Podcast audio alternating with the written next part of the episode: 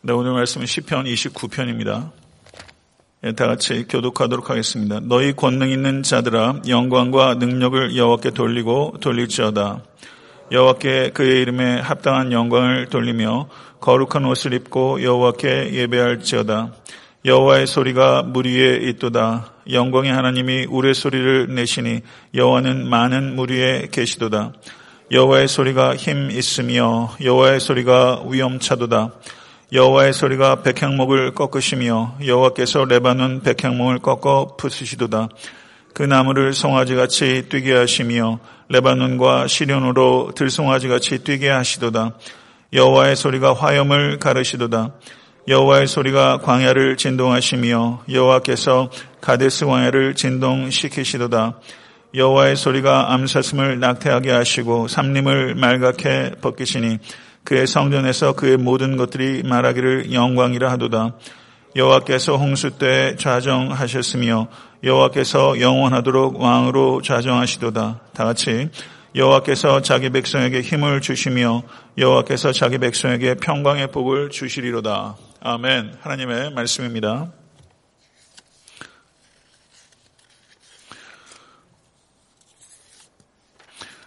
네, 시편 29편은 어, 자연 시편에 해당되는 시입니다. 근데 그 자연 시편뿐만 아니라 성경에서 말하는 자연을 이야기할 때, 어, 그 자연 시편은 자연을 찬양하는 시가 아니라 자연을 창조하시고 운행하시는 창조주 하나님을 찬양하는 시입니다. 세상에서 자연을 숭배하는 사람들이 있습니다. 그러나 하나님께서는 자연을 숭배의 대상으로 인간에게 주신 것이 아니라 하나님을 대신해서 창조주 하나님의 사랑을 반영해서 소중하게 다스리도록 자연을 인간에게 주셨다는 것을 기억하실 수 있기를 바랍니다.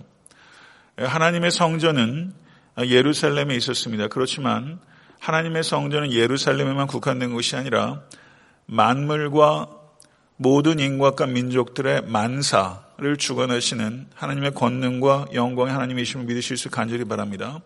만물과 만사를 주관하시는 권능의 왕이신 하나님께 영광을 올려드리는 것 그것이 하나님께서 인간을 창조하신 목적이고 여러분과 제가 오늘 하루를 그리고 평생을 사는 유일한 목적인 것을 기억하실 수 있게 되기를 바랍니다. 1절과 2절을 보시게 되면 우주의 주권자에게 찬양하라. 라는 찬양으로의 초대이고 그리고 3절에서부터 10절의 말씀은 찬양의 내용을 기록하고 있고 아, 그리고 11절을 보게 되면 우주의 주권자에게 간구하라라는 이야기가 기록되어 있습니다. 아, 이것이 찬양시가 가지고 있는 어, 요소입니다. 첫 번째는 찬양하라는 초대이고 두 번째는 찬양의 내용을 기록하고 있고 그리고 찬양 받으신 하나님께 간구하라 이렇게 예, 기록되어 있는 것이죠. 아, 찬양으로 초대된 이들이 그럼 누구인가? 1절을 한번 보시기 바랍니다. 너희 권능 있는 자들아. 이렇게 말하고 있습니다. 권능 있는 자들아. 여기서 말하는 권능 있는 자들은 누구냐면요.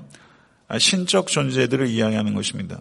예, 천사들이라고 이해해도 어, 잘못된 이해가 아닙니다.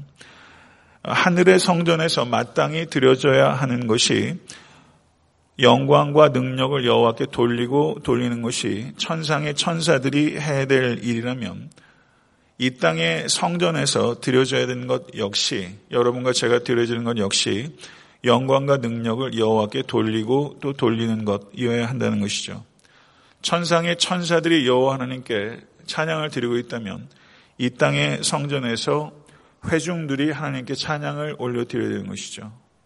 천상의 천사들과 이 땅의 회중들의 역할들은 동일하게 여호와 하나님께 영광과 찬송을 돌려드리고 아, 또 돌려드리는 것입니다.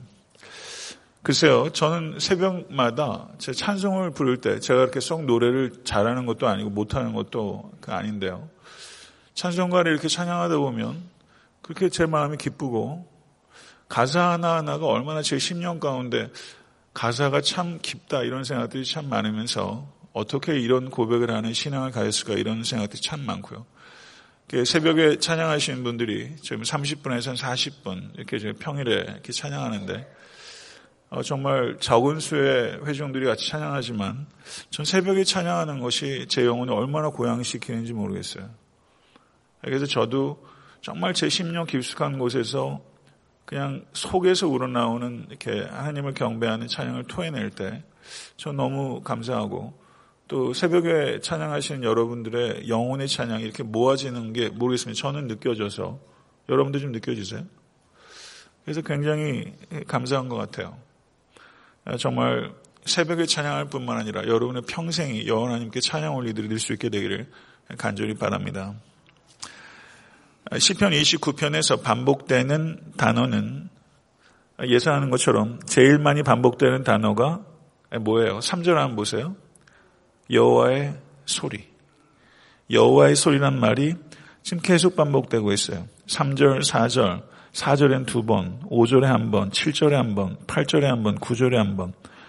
여호와의 소리란 말 자체가 굉장히 드문데 성경 전체를 보면요. 여호와의 소리란 말이 여기에 어, 이렇게 많이 반복되고 있어요. 여호와의 소리 일곱 번 반복되고 있습니다. 그리고 여호와란 말이 많이 반복되고 있어요. 여호와란 말. 여호와란 말이 10편 10, 29편에 29편이 11절로 구성되어 있는데요. 여호와라는 말 하나님의 이름입니다. 여호와란 말이 없는 절이 딱 한 절만 빼고는 여호와란 말이 다 등장해요. 6절에만 여호와란 말이 이름이 등장하지 않습니다. 그렇죠? 6절에만 등장하지 않고 나머지 10절에는 여호와란 말이 다 등장해요. 1절과 7절과 9절에는 한 번 등장하고 나머지에는 다 두 번씩 등장해요. 그러니까 무려 11절로 구성되어 있는 이 짧은 시에 여호와 하나님의 이름이 17번 등장하고 있다는 거예요. 여호와, 여호와. 여호와라고 계속 반복하면서 여호와의 소리라는 말이 7번 반복되어 있는 것을 우리가 구조적으로 이해할 수 있습니다. 창세기 2장 4절을 보게 되면 이것이 천지가 창조될 때 하늘과 땅의 내력이니 여호와 하나님이 땅과 하늘을 만드시던 날에 이렇게 말하고 있습니다. 여호와 하나님이란 말이 처음 등장하는 것이 창세기 2장 4절이에요. 그런데 창세기를 보게 되면 창세기 1장의 1절이 어떻게 시작합니까? 태초에 하나님이 천조를 창조하시느니라. 믿으십니까? 그때 거기서 하나님이라고 번역되어 있는 히브리어가 어떤 단어냐면요. 엘로힘이라는 단어. 저를 한번 따라해 보십시오. 엘로힘. 창세기 1장에서는 하나님의 이름이 엘로힘으로만 소개되고 있어요. 그런데 2장 4절에 여호와 하나님, 야훼 엘로힘. 여호와라는 말과 엘로힘이라는 하나님의 이름이 처음 결합되는 것이 2장 4절입니다. 하나님의 이름이 중요합니다. 그런데 엘로힘이라는 이름으로 하나님의 이름이 표현될 때가 있고 엘로힘은 God of Creation, 창조의 하나님을 이야기할 때 God of Creation. 그래서 1장에 있는 하나님은 다 엘로힘이에요. 그런데 2장 4절에 처음으로 여호와라는 이름이 나와요. 이 말은 이 말은 God of Covenant, 언약의 하나님을 이야기할 때 여호와라는 말을 써요. 그러니까 엘로힘은 창조의 하나님, 여호와는 언약의 하나님을 언급할 때 쓰는 단어예요. 그럼 창조의 하나님은 인간과 구별되는 초월자이신 하나님을 나타낸다면 언약의 하나님은 인간과 관계를 맺으시는 친밀한 하나님을 나타내는 거예요. 하나님은 우리와 전혀 구별되는 초월적 하나님이시면서 우리와 관계를 맺기를 원하시는 친밀한 하나님. 심지어 인간의 몸을 입으시고 이 땅에 오신 친밀하신 하나님. 그러니까 하나님은 초월적이면서 우리가 친밀하신 하나님. 믿으십니까? 그러면 시편 29편의 하나님은 창조와 관계된 이야기잖아요. 그렇죠? 그러면 엘로힘이란 이름으로 쓰였을까? 여호와라는 이름을 쓰였을까? 창조 하나님이니까 엘로힘이라고 쓰였을 것 같죠. 그런데 시편 29편에는 여호와라고 표현하고 있어요. 그러니까 이 창조의 하나님은 동시에 언약의 하나님이라는 것을 우리에게 가르쳐 주고 있는 것이죠. 시편 기자는 여호와의 소리를 말하면서 3절을 한번 보시기 바랍니다. 여호와의 소리가 물 위에 있도다. 바다를 이야기하는 것입니다. 영광의 하나님이 우레소리를 내시니 여호와는 많은 물 위에 계시도다. 뇌우, 격렬한 뇌우, 벼락이 치고 비바람이 몰아치는 격렬한 내우를 보게 되면 어때요? 여러분들 두렵지 않으세요? 제가 겁이 좀 많은 편입니다. 그런데 제가 소리에 얼마나 민감한지 몰라요. 그래서 깜짝깜짝 놀라요. 저를 놀래키고 싶으시면 갑자기 박수를 치신다나 그러면 아마 제가 주저앉을지도 몰라요. 제가 이렇게 소리에 민감해요. 그래서 뭐 격렬한 소리가 나면은 저는 그냥 귀를 틀어막고 어떻게 할 줄 몰라요. 굉장히 소리에 전 예민하거든요. 아, 그런데 여기에 보게 되면 이 시편 기자는 그렇지 않아요. 격렬한 내우를 사람들이 경험하게 되면요. 그냥 벼락이 하늘에서 땅에 그냥 꽂히지 않습니까? 예, 이 애틀란타에 그런 경우들이 많이 있는 것 같아요. 전 처음에 좀 무섭더라고요. 그런데 이 시편 기자는 그와 같은 내우를 볼 때 두려워하지 않아요. 하나님의 영광이 펼쳐지는 것으로 이 시편 기자는 이해하는 거예요. 인생에도 이 천둥과 번개와 무서운 비바람이 몰아칠 때 있지 않습니까? 삶 속에서도. 그러나 여러분 두려워하지 마시고 그 가운데서도 하나님의 영광이 펼쳐지게 된다는 것을 믿으실 수 있는 여러분과 제가 될 수 있게 되길 간절히 바랍니다. 로마서 1장 20절을 보게 되면 창세로부터 그에 보이지 아니하는 것들 곧 그의 영원하신 능력과 신성이 그가 만드신 만물에 분명히 보여 알려졌느니 그러므로 그들이 핑계하지 못할 것이니라. 믿으십니까? 하나님의 영원하신 능력과 신성을 이 시편 기자는 내우 속에서도 바라본 거예요. 왜냐하면 뇌우조차 하나님께서 통제하신다는 것을 믿기 때문입니다. 여기에서 여호와의 소리가 3절에서 물 위에서 시작돼서 5절의 말씀을 한번 보세요. 백향목을 꺾으시며 여호와께서 레바논 백향목을 꺾어 부수시리로다. 이렇게 말하고 있습니다. 하늘을 찌를 듯이 높이 솟구친 레바논의 이 유명한 백향목 그것을 하나님께서 꺾으시고 그리고 6절을 보게 되면 그 나무를 송아지같이 뛰게 하시며 레바논과 시론, 시론은 헐몬산을 얘기하는 것입니다. 가장 높은 산을 얘기하는 거예요. 아, 최북단이에요. 그 성경의 땅을 순례하시게 되면 헐몬산 가보신 분들 기억하시겠지만 헐몬산이 팔레스타인의 최북단에 있는 가장 높은 산이에요. 그거를 하나님께서 들송아지가 뛰는 것처럼 하나님께서 뛰게 하신다. 그리고 8절에 보게 되면 여호와의 소리가 광야를 진동하시며 여호와께서 가데스 광야를 진동시키시다. 가데스 광야는 최남단이에요. 최남단의 광야. 최북단의 산을 송아지처럼 뛰게 하고 최남단의 가데스 광야를 진동시키는 하나님. 그러니까 팔레스타인의 전체. 그렇죠? 바다에서 시작해서 하나님의 소리가 해변가의 산들과 숲을 덮치고 그리고 내륙에 위치한 광야까지 진동시킨다. 이렇게 말하면서 하나님의 주권이 미치지 않는 곳이 없다는 것을 시편 기자가 이야기하고 있습니다. 성도 여러분, 하나님께서는 역사의 통치자이실 뿐만 아니라 자연의 통치자이십니다.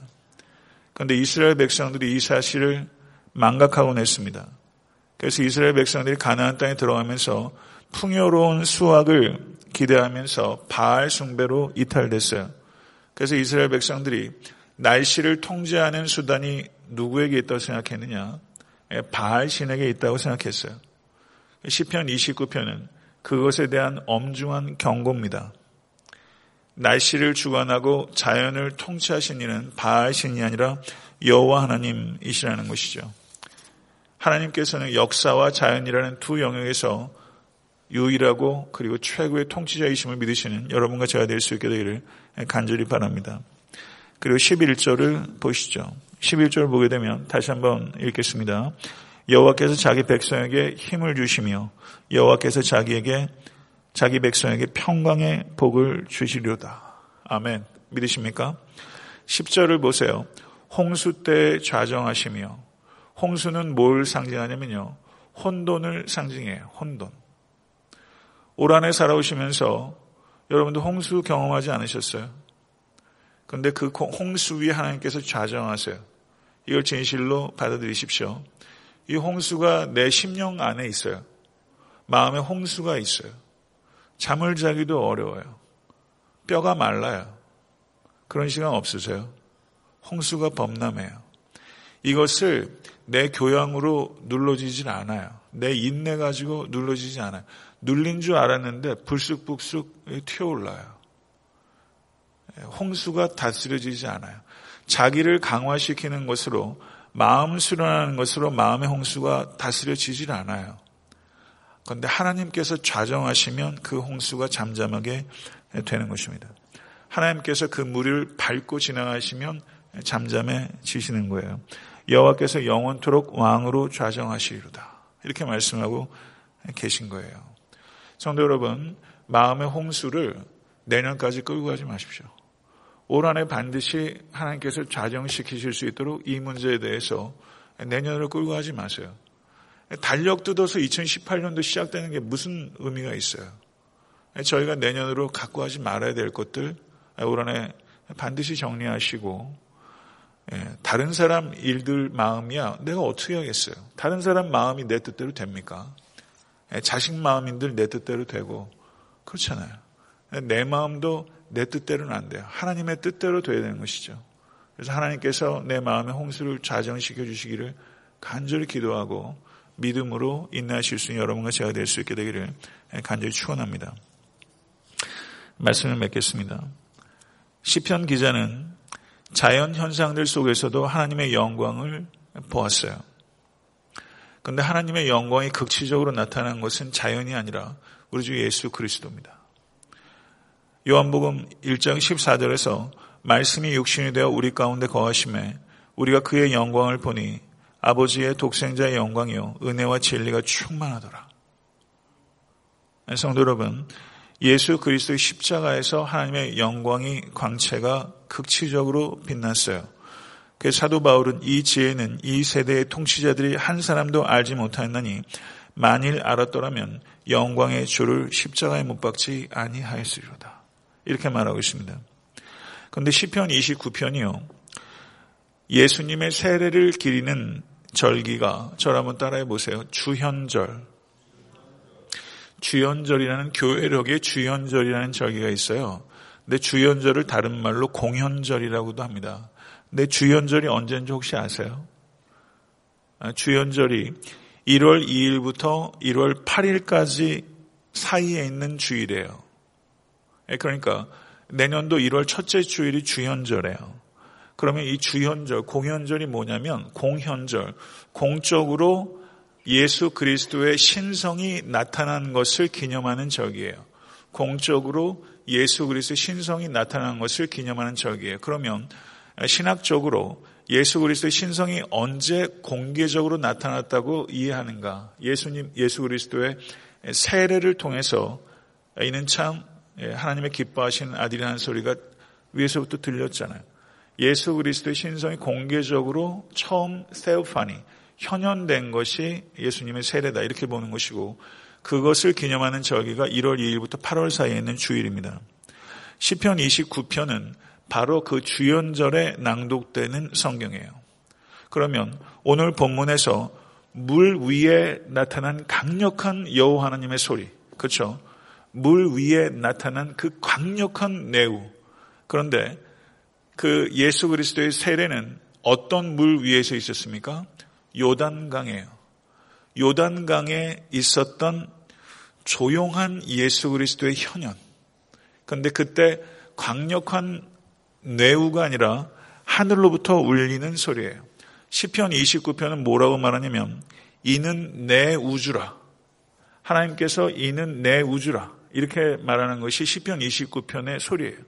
그런데 예수 그리스도의 세례 때 들렸던 소리는 이는 내 아들이라. 이 얼마나 기가 막힌 연합입니까? 이는 내 우주라. 이는 내 아들이라. 그래서 주연절에 시편 29편을 낭독한 것은 신학적으로 참 오묘한 것입니다. 네, 성도 여러분, 하나님의 영광에 집중하시는 여러분과 제가 될 수 있게 간절히 바랍니다. 그럴 때 하나님께 영광을 올려드리는 삶을 살아갈 수 있어요. 뭐 클래식 작곡가 중에서 제일 좋아하신 분이 누구세요? 요한 세바스찬 바하 좋아하시는 분 많이 계실 거예요. 예. 이번에 크리스마스 때 저도 이 그 바하가 작곡한 크리스마스 칸타타를 얼마나 인주했는지 몰라요. 근데 바하는 항상 작곡했을 때 그 제일 마지막에 뭐라고 쓰냐면 SDG라고 써요. 제가 설교 때 여러 번 얘기했어요. SDG, Soli Deo Gloria. Soli Deo Gloria. 오직 하나님께 영광. 이렇게 썼어요. 오직 하나님께 영광. Glory to God alone 이런 뜻입니다. 오직 하나님께 영광. 자기가 작곡한 모든 것들은 자신에게 영광이 돌려줘서도 안 되고 그리고 그것을 연주하는 누구에게도 영광이 돌려줘서는 안 되며 오직 그 모든 곡을 통해서 솔리 데오 글로리아 하나님께만 영광이 돌려지기를 바라는 세바스찬 바하의 기도죠. 하나님의 영광을 자기 자신도 가로챌 수 없다는 고백이에요. 사랑하는 성도 여러분, 하나님께 영광을 돌리기 위해서는 우리를 철저하게 가려야 합니다. 우리 철저하게 가려야 돼요. 좋은 목사는 누구냐? 하나님 뒤에 철저하게 숨는 목사가 좋은 목사예요. 사역자도 어떤 사역자가 훌륭한 사역자냐? 하나님의 영광 뒤에 철저하게 숨는 사람이에요. 하나님의 영광을 가로채지 않는 사람이에요. 솔리 데오 글로리아. 오직 하나님께 영광을 돌리는 일에 여러분과 저의 남은 평생의 삶이 드려질 수 있게 되기를 간절히 소원합니다. 주님 가르쳐 주신 기도로 예배를 마치겠습니다.